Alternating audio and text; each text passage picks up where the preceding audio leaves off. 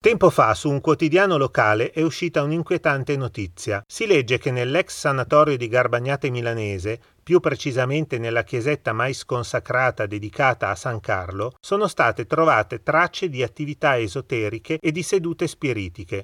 Forse tra gli spiriti da evocare c'è quello di un medico che ha dedicato tutta la sua vita al servizio dei malati, un eroe silenzioso che in pochi conoscono. E allora oggi vi parlo di lui.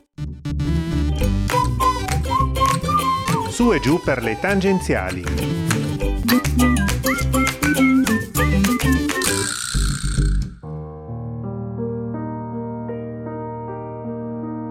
Intanto dobbiamo ambientare la nostra storia. Ci troviamo a Garbagnate Milanese, in un'area ospedaliera di oltre 24.000 metri quadri.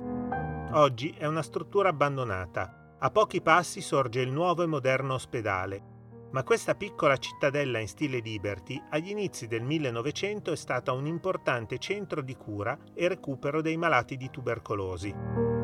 Diventato operativo nel 1924, il sanatorio viene gestito da un medico, Guido Salvini, un medico di quelli speciali che vede nel giuramento di Ippocrate la sola ragione di vita e dedica tutto il suo tempo disponibile alla cura dei malati. La sua attività non si limita al lavoro svolto all'interno dell'ospedale. Alla guida del suo calesse, Salvini attraversa i campi e le strade costeggiate dalle rogge per andare direttamente nelle cascine, dove vive la povera gente, quelli che combattono per un pezzo di pane in un mondo, quello rurale, che soffre per le carestie della guerra e per il mal sottile, la tubercolosi. Guido Salvini non si ferma mai, in estate accompagna la famiglia in villeggiatura, ma torna immediatamente al sanatorio. C'è troppo lavoro da fare e lui vive la sua vita come una missione.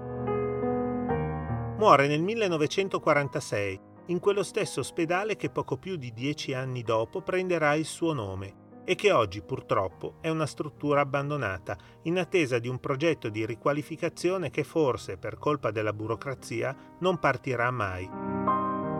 Per il momento gli ospiti abusivi dell'ex sanatorio sono barboni, tossicodipendenti, disperati che trovano un riparo in un gioiello architettonico in rovina. Rimane viva però la speranza che la situazione possa cambiare.